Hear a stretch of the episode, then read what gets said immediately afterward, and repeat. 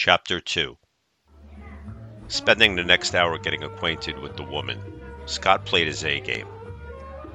My head throbbed, the music was loud, and the beer aided in deteriorating my condition. I think she said her name was Melanie or Shelley or something along that pronunciation. I listened to every other word normally when I was sober, so all bets were off when I was drunk. Scott's lips found comfort against hers shortly after the alcohol dulled their senses. They seemed to forget my presence in the bar, and I should have just slipped off, but I made the mistake of tapping him on the shoulder to say goodnight. He misunderstood my desire to leave alone, since he hastily threw a few twenties on the bar and motioned for his companion to grab her shoulder bag. Once we were outside the bar and able to hear ourselves think, my attempt to explain how I wasn't looking for them to leave fell on deaf ears. We reached our hotel floor, and I hastily exited the elevator and said goodnight to the frisky couple.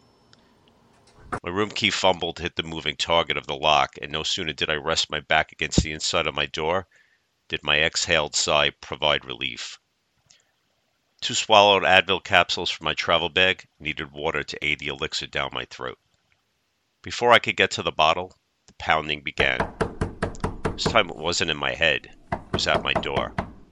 Loud and repetitive, the banging sustained until I swung it open. Scott pushed past me with the woman in tow. Jojo, change the plans. Can't find my room key. What's in your room, bar? Anything good, bud? Distracted by his rapid firing of words, my response was curt. I told him the same alcohol that's in his room. My voice was raspy from the taste of the pills. Deaf to my words, Scott pillaged through the alcohol supply in the fridge while I grabbed for a bottle of water. In dire need of liquid, I gulped it down and turned to Scott. Before I was able to speak, the woman quietly interrupted my intent. Excuse me, gentlemen. I'm going to freshen up. She disappeared into the bathroom with her oversized bag, allowing my attention to return on Scott. A devilish grin accompanied his plopping down on my bed. I watched as his legs crossed and his hands rested behind his head. I was irked, and I told him I needed to go to bed. A wink accompanied his response. Okay. My heartbeat raced a little quicker, and my words were clear. Listen closely, Scott. I have a fucking splitting headache, and I won't be part of your orgy. Now take your woman Cut short by the sound of the bathroom door opening, our attention focused on her entrance. Painkiller had not taken effect, and my vision was blurred, but I was still able to see her outline. Changed out of her tight outfit, she stood clad in only a white silk robe. I remained silent as Scott sprung from the bed laughing. Gently pushing my stiff body into the recliner, Scott sauntered over toward the stereo. The mood set, sat back down on the edge of my bed and looked in her eyes. He reached for her hand while taking hold of her robe handle. Gently tugging, the weight of his movement untied the already loose knot, revealing her tight stomach. Although it was winter, her skin was a darker complexion than I had perceived. Scott extended his tongue to outline her midsection before moving upward. I should have moved, said something. I tried to, but it was as if my vocal cords were gone. I never cheated on my wife, and this was not going to be the entrance point. Scott's hands moved upward, caressing her body. I had to stop it. I tried to speak, but the combination of the alcohol and painkillers had me close to delirious. What came out of my mouth resembled a gurgle more than any coherent sound. Scott gave me a smile before looking back at her. Don't worry, buddy. I won't deprive you of such a lovely lady. My mind was screaming for them to get out, but my mouth would not comply. Realizing what Scott had in store, she laughed. Both of you will cost 300, honey. Even if I was fully functional and coherent, Scott still would have beat me to the punch. Springing from the bed, he turned with a mortified look on his face. You're a hooker? A bit surprised, she looked at us in disbelief. unable to decipher if he was kidding. Uh, I told you I was down in the bar. Eyes wide with embarrassment, Scott was finally at a loss for words. Nervously glancing in my direction, he barely regained his composure. You did not.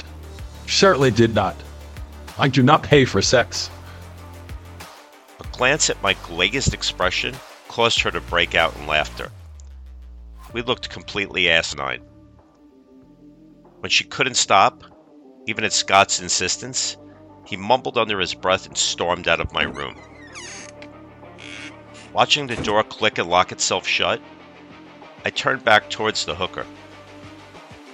Trapped in my room, I was completely powerless to get her out. I was on the verge of passing out when I saw that she was rummaging through my wallet. My expression made her giggle before she tossed the wallet aside. I'm getting my money ahead of time for you, baby. My shock turned to rage. Unconsciously, I grabbed for the first object I could find. I couldn't think, nor my vision had gotten any better. While I clutched the corkscrew sitting on the wine tray within my reach, she slithered on her knees towards my chair. Displaying the same devilish grin as Scott earlier, she seductively spoke the last words I would ever hear her say. I'm going to make you feel much better, honey. And just like that, I was gone. Everything went black. Day 2, Thursday morning.